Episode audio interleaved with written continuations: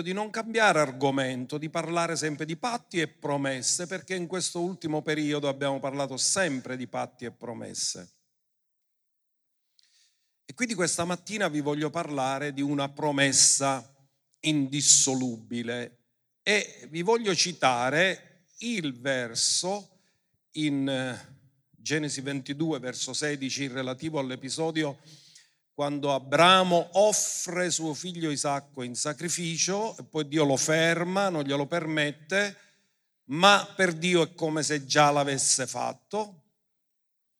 E Dio fa una cosa che non ci sarebbe bisogno di fare perché Dio è verità, tutto quello che dice è verità, però è molto interessante che Dio giura, fa un giuramento. E perché fa il giuramento? Perché Dio si cala nella nostra condizione di uomini instabili e immaturi e scende al nostro livello per rassicurarci. E quindi Dio, dopo che Abramo decide di offrire suo figlio ed è pronto a farlo, gli dice, io giuro per me stesso, dice l'Eterno, poiché tu hai fatto questo, cioè non mi hai negato il tuo figlio, l'unico tuo figlio, non hai risparmiato tuo figlio, l'unico tuo figlio, io giuro per me stesso e fa un giuramento. Questo verso e questa scrittura e questo episodio viene ripreso nell'epistola agli ebrei. E i, versi su cui oggi parleremo, eh, traendo spunto per questo messaggio, li troviamo in Ebrei 6, 17 e 18 e ve li voglio sottoporre. Guardate cosa dice, così Dio volendo dimostrare agli eredi della promessa più chiaramente l'immutabilità del suo consiglio Ognuno dica Dio è immutabile. Niente può mutare Dio, niente può mutare la sua parola, niente può mutare le sue promesse, niente può mutare il suo patto. Ora questo è rivolto a noi perché quanti di voi vi siete accorti quanto siamo mutevoli? Ma Dio non muta. Lui è l'Eterno e non muta. E quindi poiché Lui non muta, ma sa che noi siamo mutevoli, cerca di rassicurarci in tutti i modi per farci diventare stabili.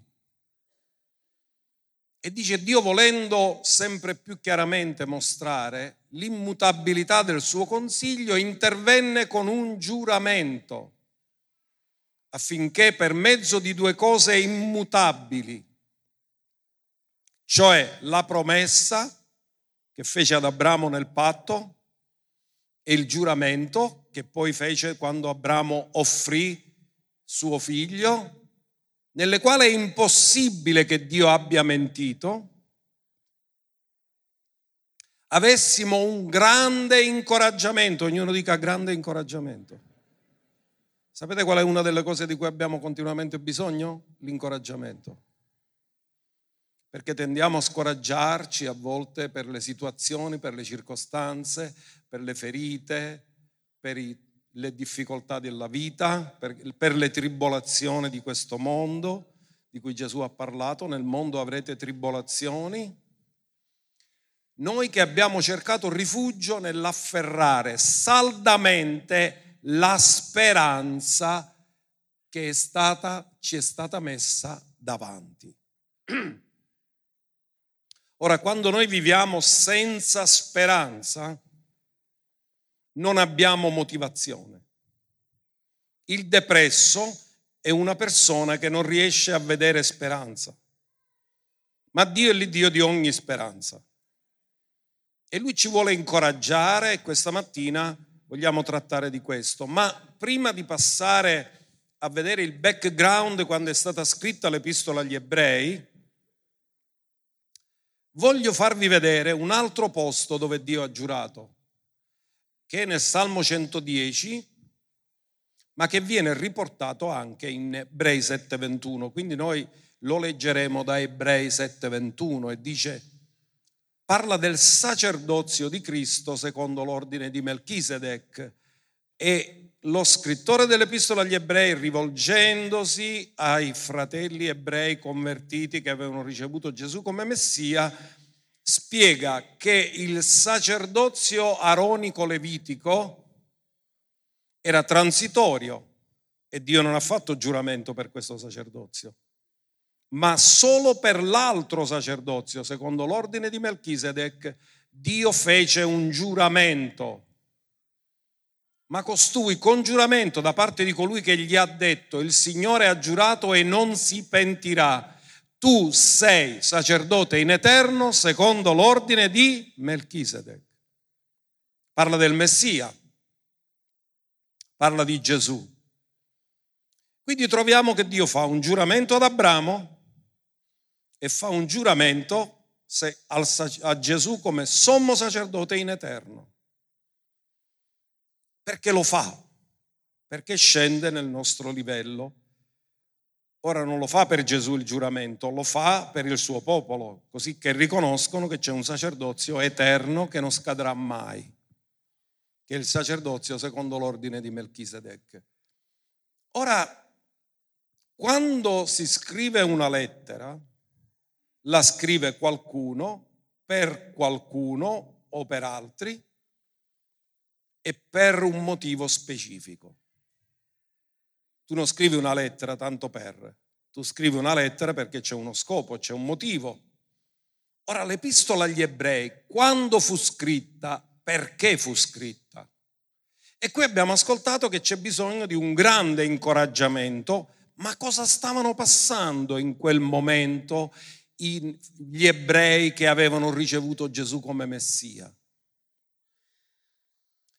L'epistola agli ebrei è stata scritta intorno all'anno tra l'anno 64 e l'anno 70, si dice, quindi durante un periodo di tempo dove un imperatore romano chiamato Nerone, quanti di voi conoscete che c'è esistito Nerone? Questo non è che faceva cose nere, faceva cose proprio Nerone. Questo imperatore era un poco schizzatello, e si mise in testa che doveva ricostruire Roma. Quindi cosa fece? Diede fuoco a un terzo della città, la fece bruciare completamente. E quando diede fuoco a un terzo della città e le persone che stavano cominciando a sospettare che fosse stato lui, lui ha dovuto avere bisogno di un capo espiatorio. Dice ora chi è che gliela diamo la colpa della città romana che si è bruciata, di questa parte di Roma che si è bruciata? Allora c'erano gli ebrei che ce l'avevano contro i cristiani, perché loro si aspettavano un messia politico, mentre i cristiani avevano ricevuto il messia che non è venuto come politico, ma è venuto come redentore e come salvatore, ha dato la sua vita come prezzo di riscatto, è venuto come servo sofferente, non come re che regna subito, quello che loro si aspettavano. E la religione ebraica nell'impero romano era considerata religio licita, cioè religione che era legale. Non erano perseguitati, avevano libertà di culto mentre in quel tempo i cristiani, il cristianesimo era considerata religio illicita, cioè era perseguitato chi era cristiano. E purtroppo il signor Nerone accusò i cristiani di aver incendiato Roma e cominciò a perseguitarli e a ucciderli. E alcuni di loro li rivestiva di pelli di animali e li dava in pasto ai cani che li mangiavano a brandelli riducendoli a brandelli se li mangiavano. E alcuni di loro venivano coperti di pece e gli davano fuoco e diventavano torce umane. Allora in questo tempo, in questo contesto, che cosa è successo? Che alcuni di loro che hanno visto che i loro fratelli venivano bruciati vivi, venivano uccisi, venivano perseguitati, sono stati tentati di ritornare alla religio licita, cioè ritornare alla legge di Mosè e rinnegare Cristo. in questo tipo di ambiente, in questo tipo di atmosfera, quando c'è la persecuzione di Nerone verso i cristiani, viene scritta l'epistola agli ebrei. Perché soprattutto tutti quelli che avevano ricevuto Gesù come Messia sono stati tentati di tornare indietro per non essere perseguitati. Quindi lo scopo di questa epistola è dare un grande incoraggiamento e glielo deve motivare teologicamente. Quindi questa è un'epistola ricchissima, piena di promesse, dove c'è una spiegazione un parallelismo tra antico patto e nuovo patto. L'antico patto da dove venivano, che era scaduto, naturalmente il diavolo non perseguitava quelli che vivevano in un patto scaduto, ma stava perseguitando quelli che erano nella nuova ed eterna alleanza. Quindi cosa è successo?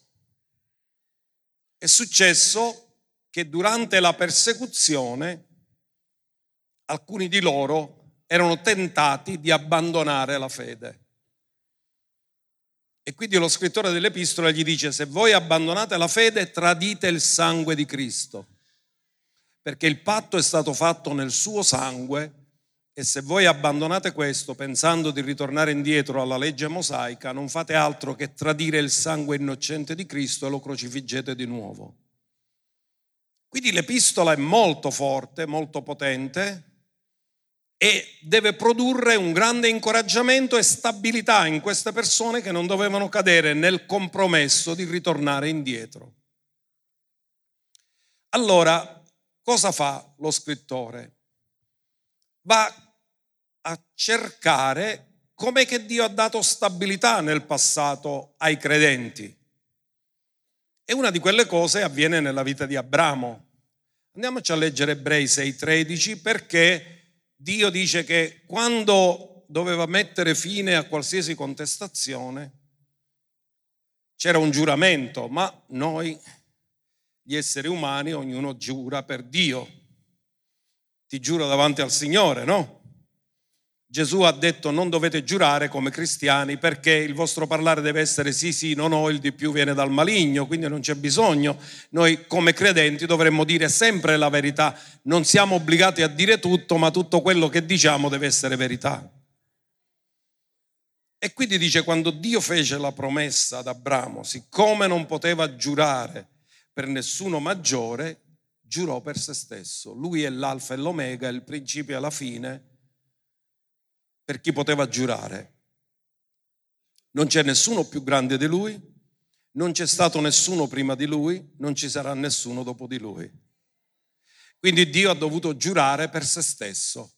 Ha fatto questo giuramento per dare sicurezza ad Abramo e per dare sicurezza alla progenie di Abramo che tutto quello che Dio aveva promesso l'avrebbe sicuramente mantenuto. Quindi oggi noi parleremo di tre cose. Uno, cosa promette Dio? Qual è la promessa che Dio ha fatto? Due, quale garanzia abbiamo che Egli manterrà le sue promesse? E tre, come dobbiamo camminare noi alla luce di questo fatto? Queste sono le tre domande a cui risponderemo oggi in questo messaggio. E la prima cosa Dio fa una promessa ad Abramo in Genesi 15 verso 1 e gli garantisce, ancora Abramo non ha figli, gli garantisce che la sua ricompensa non sarà grande, sarà grandissima. Quindi Dio gli dice, io ti darò una ricompensa grandissima. Però Abramo lotta come tutti i neocredenti, i neofiti lottano tra quello che credono e quello che vedono. Perché Dio gli promette cose grandi per la sua progenie, per la sua posterità, gli promette la terra, gli promette un grande numero di discendenti, ma eh, Abramo guarda e dice, ma io figli non ne ho, come lo farai?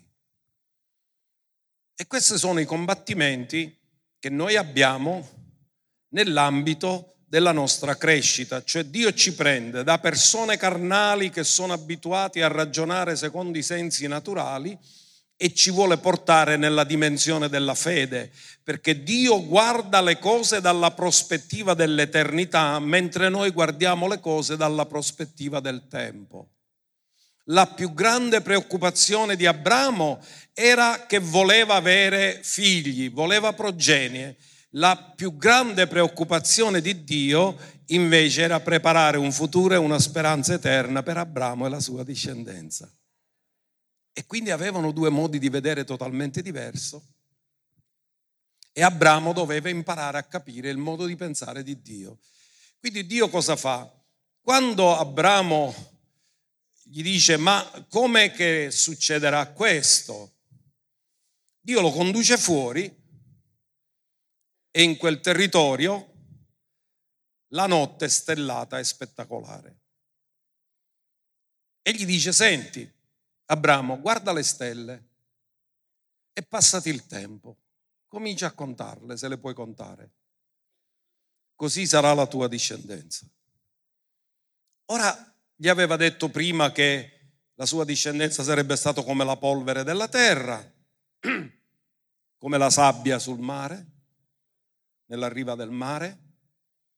In altri termini, dovunque Abramo guarda, si deve ricordare le promesse. Cammina, guarda a terra e si ricorda la progenie. Va a mare, vede la sabbia e si ricorda la progenie. Alza gli occhi al cielo, guarda le stelle, si deve ricordare tutte le promesse di Dio. In altri termini, Dio stava facendo vivere ad Abramo una vita nella quale doveva credere che tutte le promesse di Dio sono sì ed amen. E qualsiasi cosa lo stava preparando in questa direzione. Quindi il Signore gli parla e Abramo si lascia convincere. In Genesi 15, verso 6, dice, ora Abramo credette a Dio e Dio glielo mise in conto di giustizia. Ora, quando parliamo di giustizia, perché noi abbiamo ricevuto dal Signore la giustizia come dono, ma la giustizia come dono non sono opere. C'è la giustizia posizionale e la giustizia comportamentale. La giustizia posizionale è la tua giusta posizione davanti a Dio che è quando ti fidi interamente di Lui e ti arrendi interamente alla verità che Dio ti rivela. La giustizia comportamentale sono quando metti in atto le opere innanzi preparate. Lì stai facendo quello che Dio ha preparato per te ma la giustizia di cui parla, che Dio glielo mise in conto di giustizia, è una giustizia posizionale, cioè Abramo era nella giusta posizione con Dio perché aveva creduto e si era fidato interamente di Lui. Quando è che siamo nella giusta posizione con Dio? Il giusto vivrà per... Quindi non sta parlando di azioni, sta parlando di attitudini. E Abramo ci è arrivato a questa attitudine e Dio glielo mise in conto di giustizia.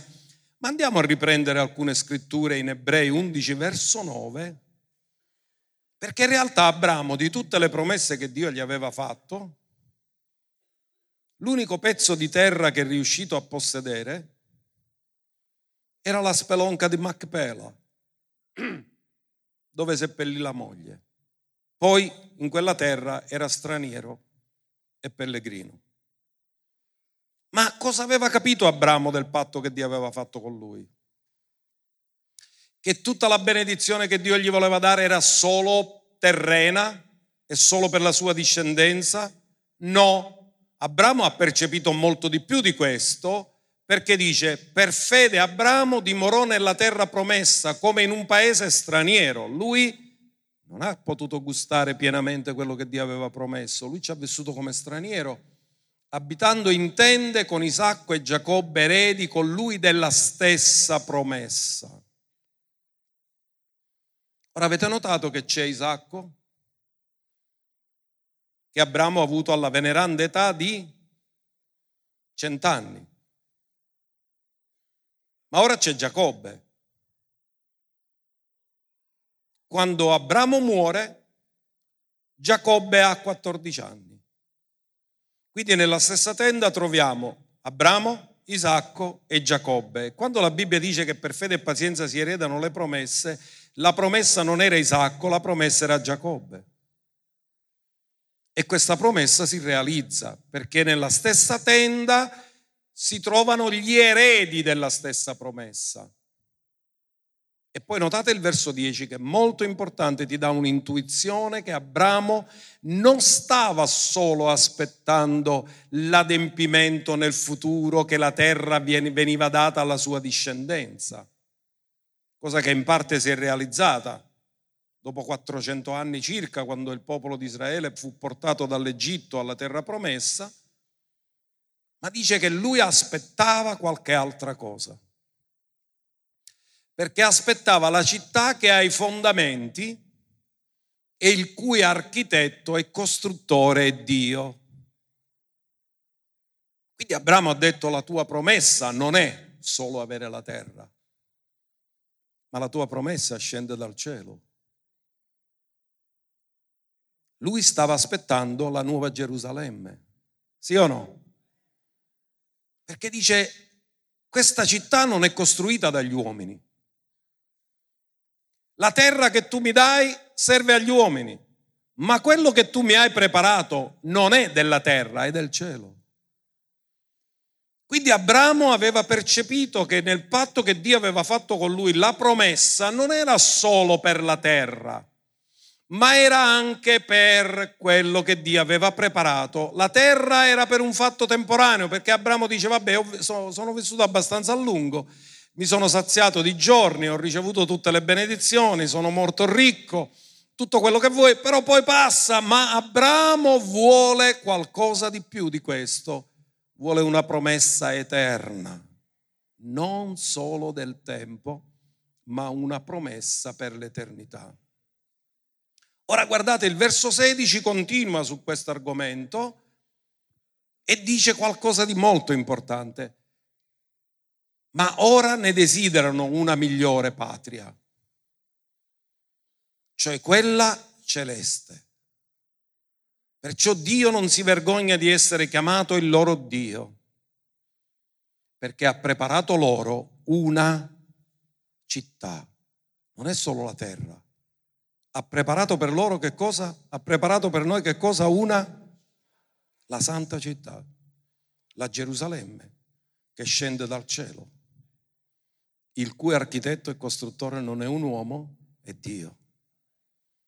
Quindi Abramo ha capito che la promessa di Dio non era solo materiale, la promessa di Dio non era solo per il tempo, la promessa di Dio era eterna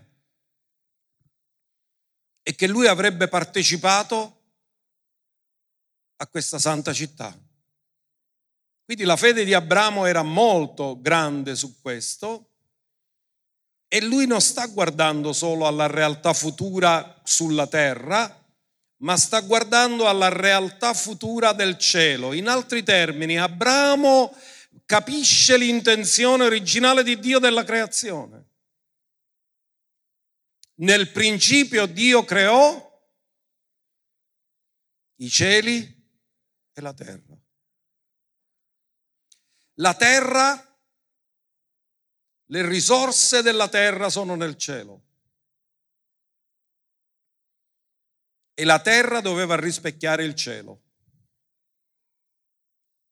Abramo vive dopo la caduta, si accorge che la terra non corrisponde per niente al cielo e dice io so che quello che io vivrò non viene dalla terra, viene dal cielo e che veramente questa santa città che scende dal cielo verso la terra è quello che restaura le tue intenzioni originali quando nel principio Dio creò i cieli e la terra. Abramo è un padre campione della fede e lui percepisce al di là delle 66 promesse che riceve da Dio nel corso della sua vita, perché questa è la promessa per eccellenza e quindi in Ebrei 9:15 lo scrittore dell'epistola agli Ebrei spiega che loro vorrebbero ritornare sotto un patto il cui mediatore era Mosè, ma Dio ha stabilito una nuova ed eterna alleanza dalla quale non si devono allontanare perché Gesù è mediatore di un nuovo patto affinché essendo intervenuta la morte per il riscatto delle trasgressioni commesse sotto il primo patto, i chiamati ricevano la promessa dell'eterna eredità. Ascoltate, la promessa dell'eterna eredità non è mai tra le promesse del patto mosaico, ma è la promessa che Dio fa al patto abramico che poi si completa nella nuova ed eterna alleanza. Quindi notate una cosa, ognuno dica eterna eredità.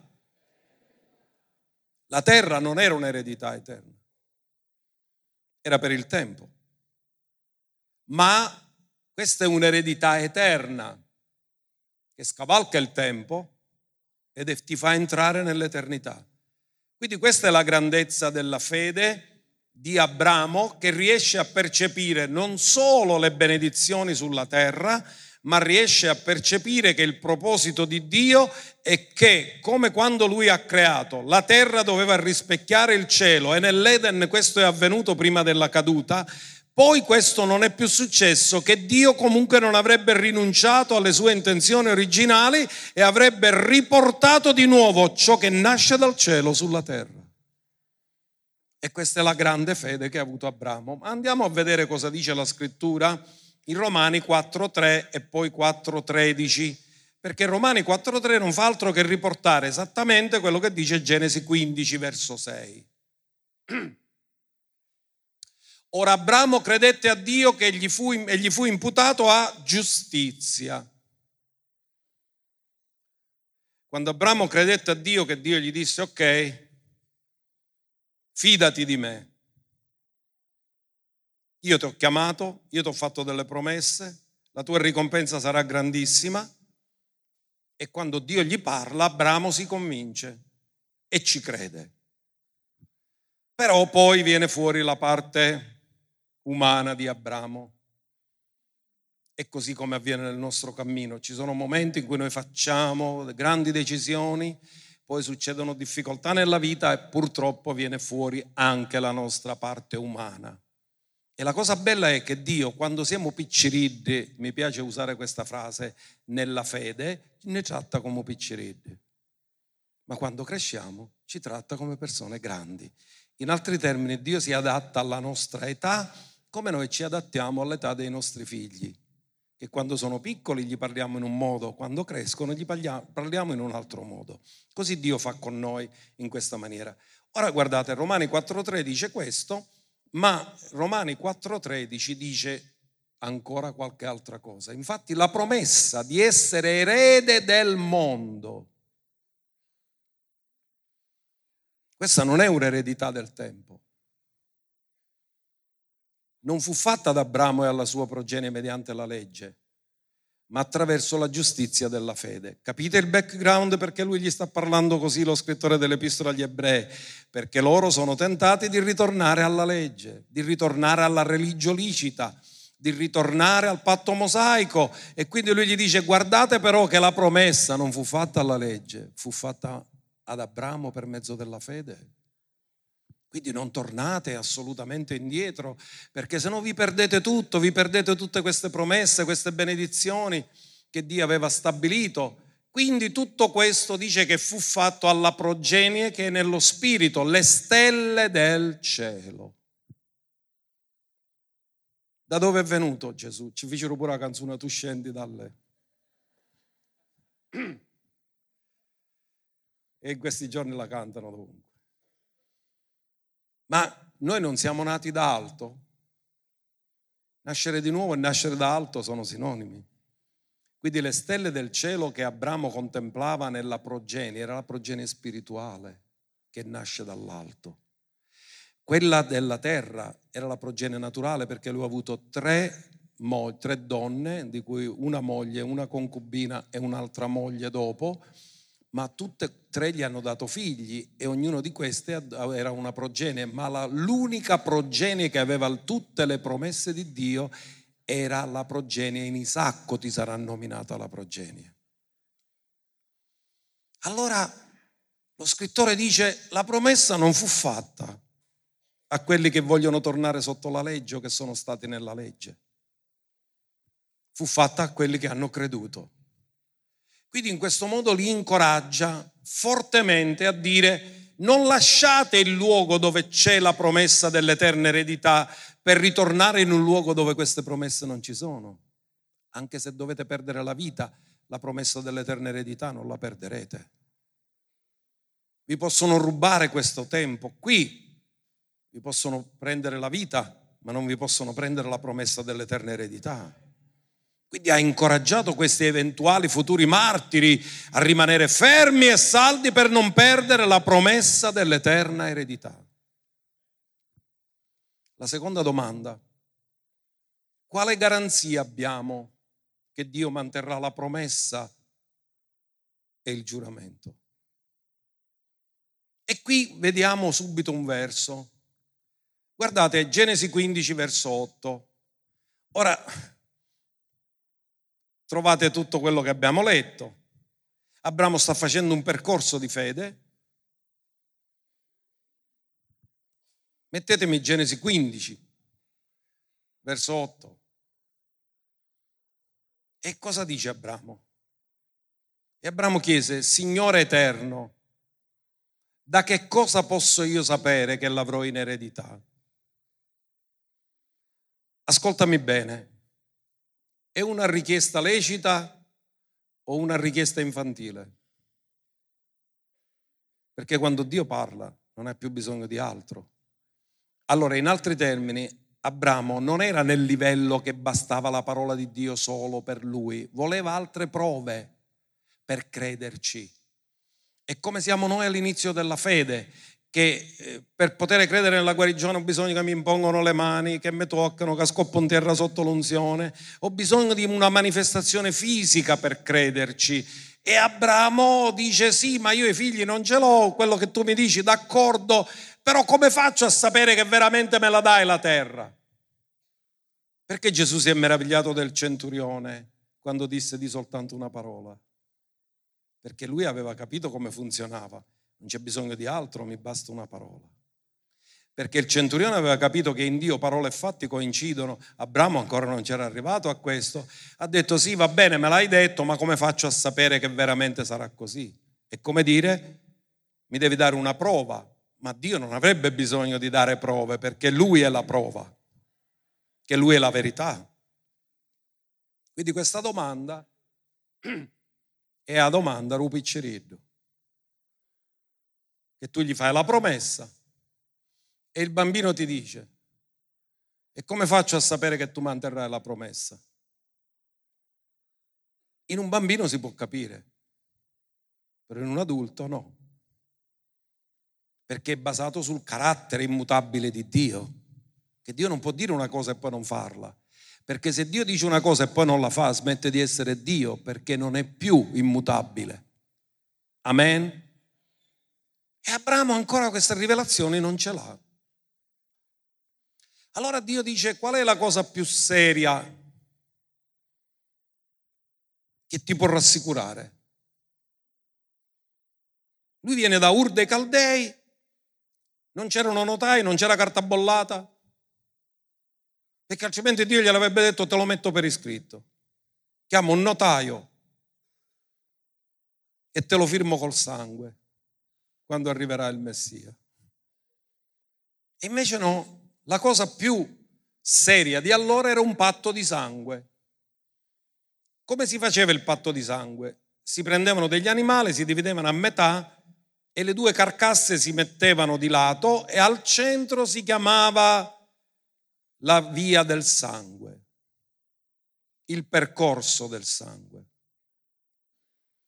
E quelli che facevano il patto dovevano passare lì dicendo se io non mantengo la mia parola che ho promesso oggi in questo patto, questa sarà la mia fine, sarò squartato come questi animali.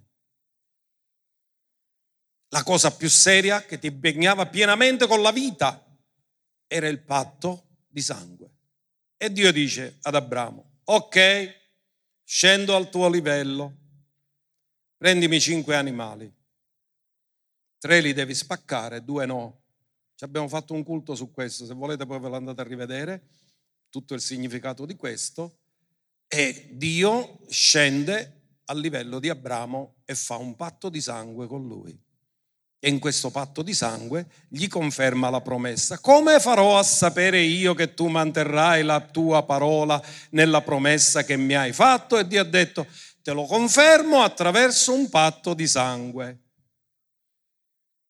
E cosa avviene nel patto di sangue? Genesi 15, verso 17, Abramo fa tutto quello che deve fare, però che succede?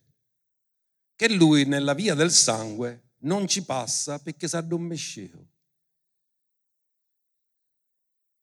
Nella via del sangue ci passa solo Dio. E ora lo vedremo. Ora come il sole si fu coricato. Io stamattina fece ridere a tutti perché il sole si è messo il pigiama e si è andato a coricare. Dice, immagino solo con pigiama. E come il sole si fu coricato e scesero le tenebre. Ecco una fornace fumante e una torcia di fuoco passare in mezzo agli animali divisi. La verità è che solo Dio è passato nella via del sangue. Abramo dormiva e russava forse. In altri termini, la fornace rappresenta il padre, l'origine, e la torcia rappresenta il figlio, che Dio ha fatto il patto tra il padre e il figlio e si è impegnato col figlio a mantenere la promessa. Perché il patto incondizionato non è quello che farà Abramo, ma quello che farà Dio. E gli dice io mi impegno con un patto di sangue che manterrò la mia parola manterrò la mia promessa. Ma Abramo dorme. Nella via del sangue passa solo la fornace e la torcia. Abramo no.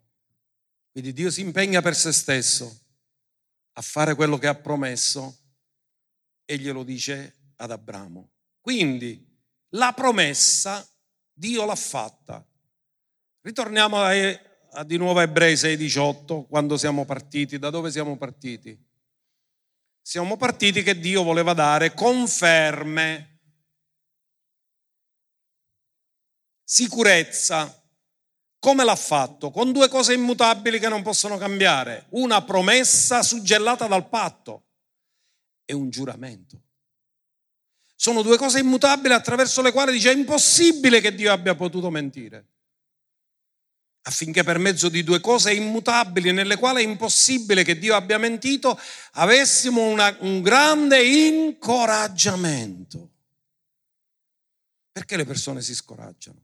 Perché perdono la speranza perché si dimenticano quali sono le grandi promesse di Dio, perché, dime- perché, pensano, valutano Dio solamente per le cose che possono ricevere in questa terra, ma si dimenticano dell'eterna eredità, si dimenticano della santa città, si dimenticano tutte le promesse che Dio ha fatto per il futuro, che non è solo per questa terra, ma è per sempre.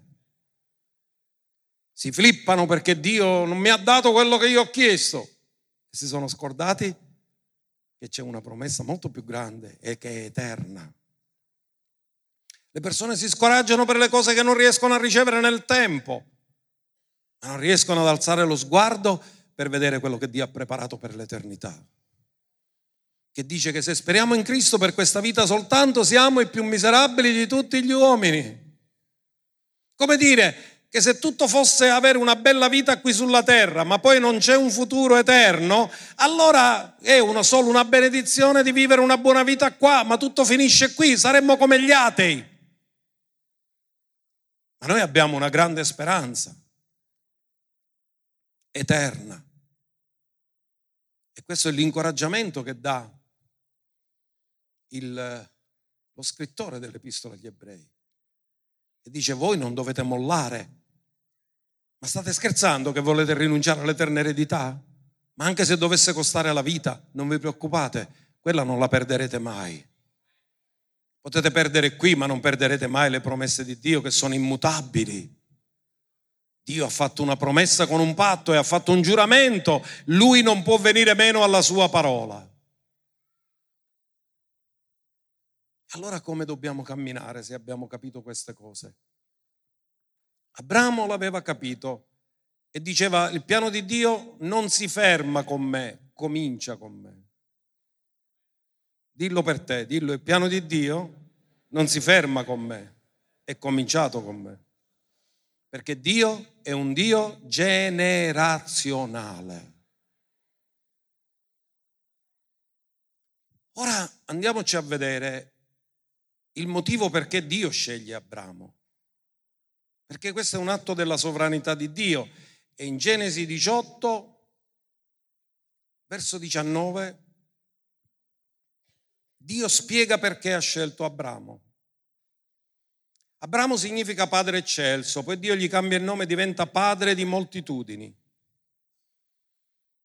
E dice, io infatti l'ho scelto perché ordina ai suoi figli e alla sua casa dopo di lui di seguire la via dell'Eterno, mettendo in pratica la giustizia e l'equità perché l'Eterno possa compiere per Abramo ciò che gli ha promesso. Allora qual era lo scopo di Dio? Non era solo per la vita di Abramo, era generazionale. Quando Dio ti ha salvato, non intendeva salvare solo te, ma le generazioni future che verranno da te. Dio non ha salvato te per salvare solo te, ma per salvare i tuoi figli, i figli dei tuoi figli e i figli dei figli dei tuoi figli. E per fare una promessa che è un'eterna eredità. Dio quando si muove non fa cose da poco, fa cose grandi perché Lui è grande. Quindi dice, io l'ho scelto perché ordina ai suoi figli e alla sua casa dopo di lui di seguire la via dell'Eterno, mettendo in pratica la giustizia e l'equità perché l'Eterno possa compiere per Abramo ciò che gli ha promesso, ma che si realizzerà generazionalmente. Mi piace molto la versione della Reina Valera, che è una delle versioni più famose nella lingua spagnola, che lo mette in questo modo. Io infatti l'ho scelto perché io so che lui ordinerà ai suoi figli. Dio ha detto, io lo so che lui ha una mentalità generazionale e l'ho scelto perché non ha la mentalità di chi può ottenere il meglio per se stesso in questa vita, ma che uno che capisce che c'è una continuità nel proposito di Dio e nel piano di Dio, perché il piano di Dio è generazionale. E se non l'avevi capito, quando tu sei fedele e tu vinci, non vinci solo per te stesso, ma per quelli che verranno dopo di te.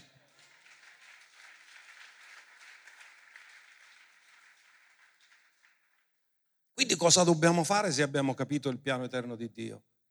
Ammaestriamo i nostri figli, gli trasferiamo la fede, gli trasferiamo la speranza, gli trasferiamo le promesse, gli trasferiamo il giuramento che Dio ha fatto.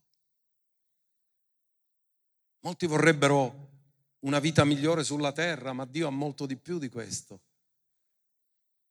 C'è una santa città che scende dal cielo i cui fondamenti e il cui architetto e costruttore non è nessun uomo, non è un progetto approvato dall'assessorato all'urbanistica, è un progetto approvato dall'assessorato dell'urbanistica del cielo, che si chiama Santa Città Gerusalemme Celeste.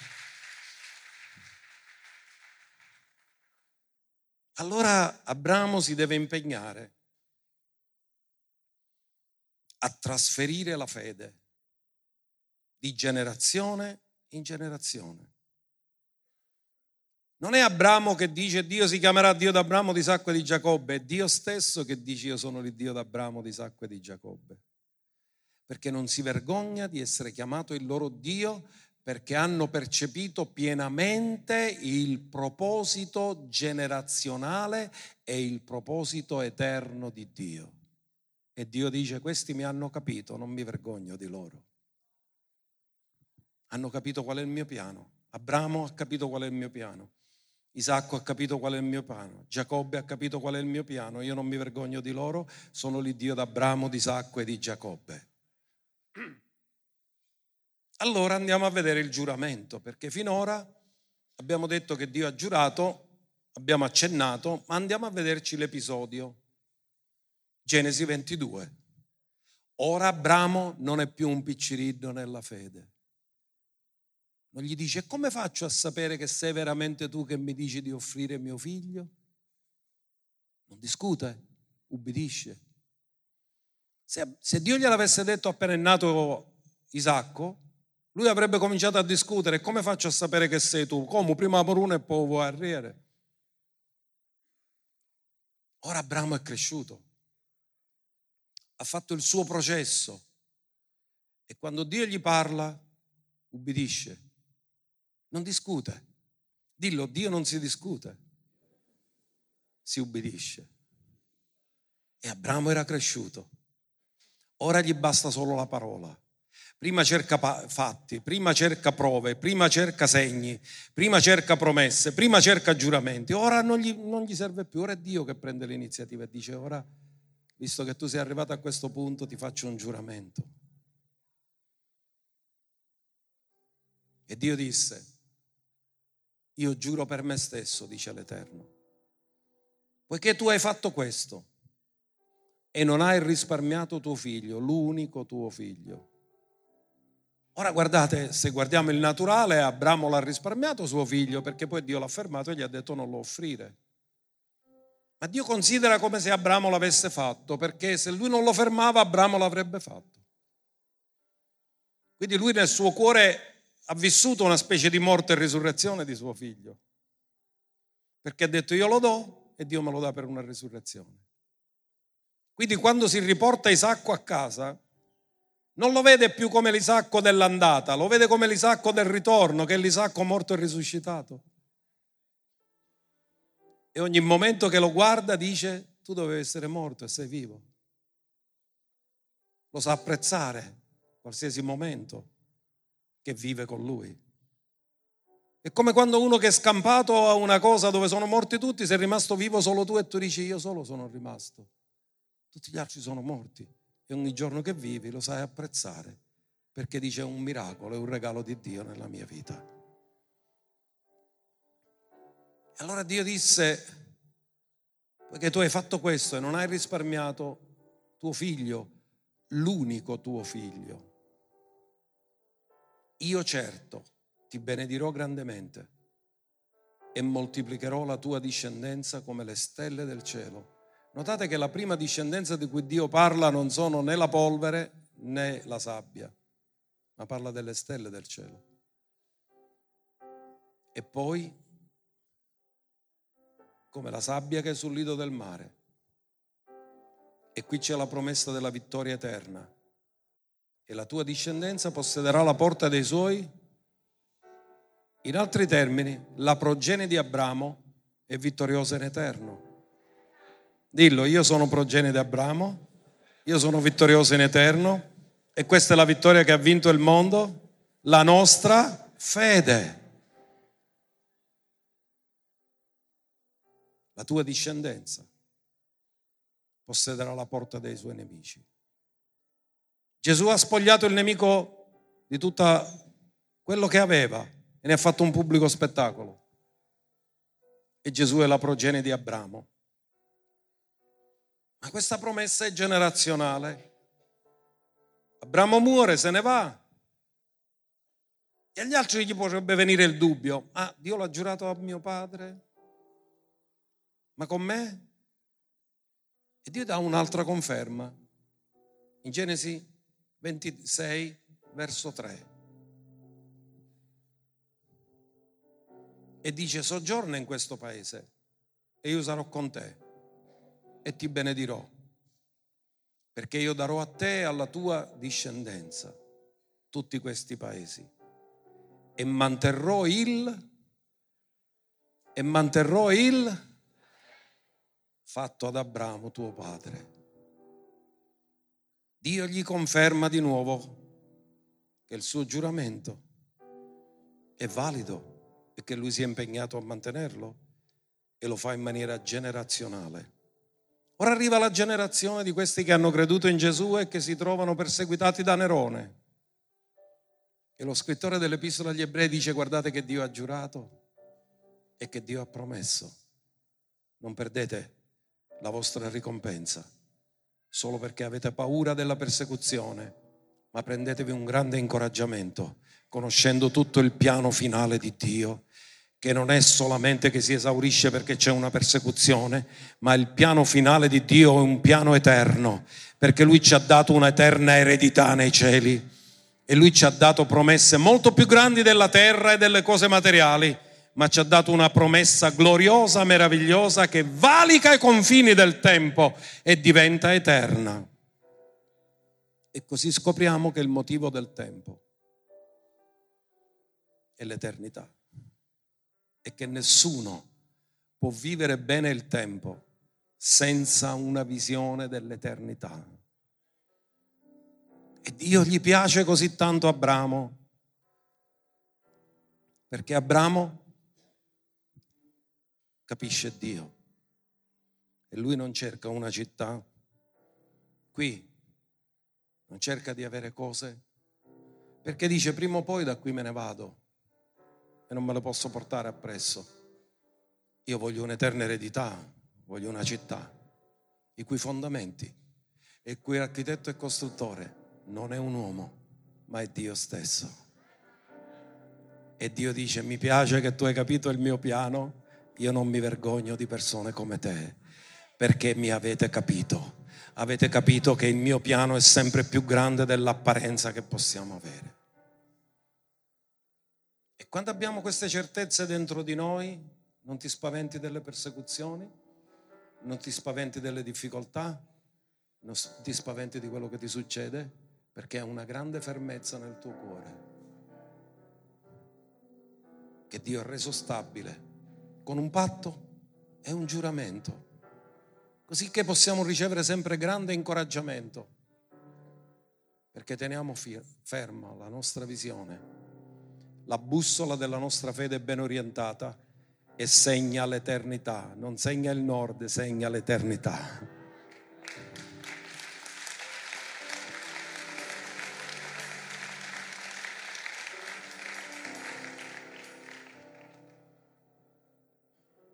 Vi ho fatto sognare. Ma sapete che questo sogno è più reale di quello che stai vivendo qui sulla terra? e che magari stai passando momenti difficili, stai passando situazioni, sofferenze eh, di partite, di persone care, lutti, mancanze che ti dicono, ah ma la vita, quante afflizioni nella vita. Non pensare, questo è passeggero, ma c'è qualcosa che rimane per sempre. E il tuo cuore non si deve legare a ciò che passa, il tuo cuore deve essere legato a ciò che rimane per sempre. Perché tutto ciò che è visibile e tangibile è del tempo, ma tutto ciò che non è visibile è eterno. E tu non sei stato creato per il tempo, sei stato creato per l'eternità. Il tempo è un'esperienza passeggera per farti capire meglio il piano eterno di Dio. Facciamogli un applauso meraviglioso.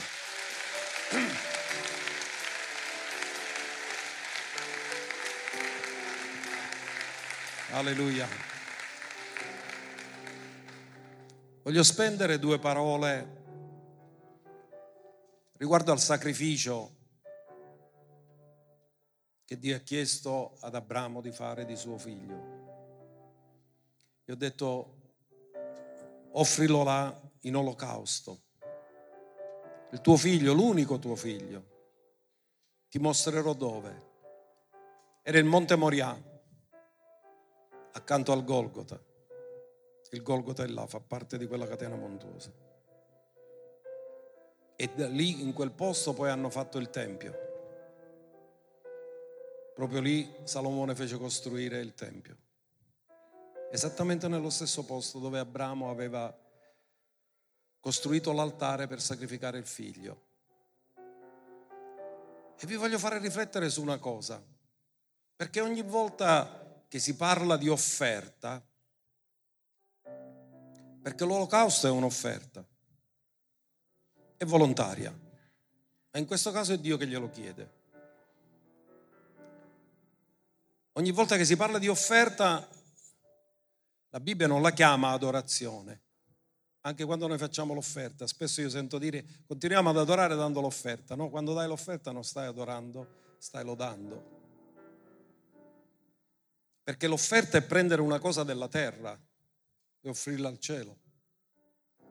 Ma l'adorazione è quando prendi le cose del cielo e le porti sulla terra. E allora la domanda è, ma perché Abramo, quando lasciò i servi con l'asino, disse andremo, adoreremo e ritorneremo?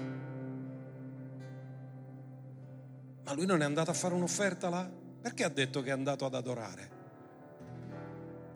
Perché quando Abramo è andato ad offrire suo figlio, visto che già aveva un patto con Dio, nel momento in cui un membro del patto fa una cosa verso l'altra parte del patto, dà la legalità, Abramo dà la legalità a Dio, visto che lui offre il suo unico figlio, di mandare sulla terra il suo unico figlio. Quindi ha preso il figlio dal cielo e l'ha portato sulla terra. Quando ha offerto il suo unico figlio, Dio ha ricevuto la legalità di mandare suo figlio sulla terra. E questa è adorazione.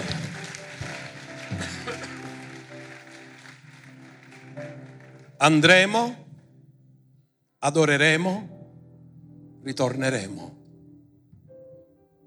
E disse il rema di quest'anno, provision al monte dell'Eterno sarà? Perché suo figlio disse, papà, qui c'è la legna, c'è il fuoco, c'è l'altare. Ma dov'è l'agnello dell'olocausto? Giovanni Battista molto tempo dopo dice ecco l'agnello. Però la risposta di Abramo mi fa, mi fa riflettere molto. Perché Abramo sapete cosa dice? Dio stesso se lo provvederà l'agnello dell'olocausto. E dicendo Dio stesso sta dicendo che l'agnello è il figlio di Dio. E Gesù disse, Abramo vide il mio giorno. E se ne rallegrò. Perché ha detto, non hai permesso che offrissi mio figlio, perché tu per prima ci hai amato e prima che io potessi darti mio figlio, tu ci hai dato tuo figlio. Perché Dio abbia il primato in tutte le cose. Facciamogli un applauso meraviglioso.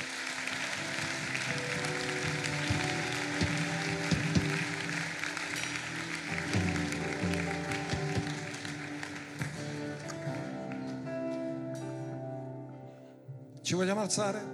Ho finito. Alleluia. Alziamo le mani e adoriamo. Adoriamo il Re, adoriamo il Signore. Adoriamo il suo prezioso e meraviglioso nome. Lui è l'Iddio di eternità. Lui guarda sempre con uno sguardo eterno e parla a noi di non avere una visione limitata, di guardare solo le cose del tempo, ma guardare le cose con la prospettiva divina. Perché il piano di Dio non si esaurisce solo in questa vita, il piano di Dio inizia in questa vita. Amen. Alleluia.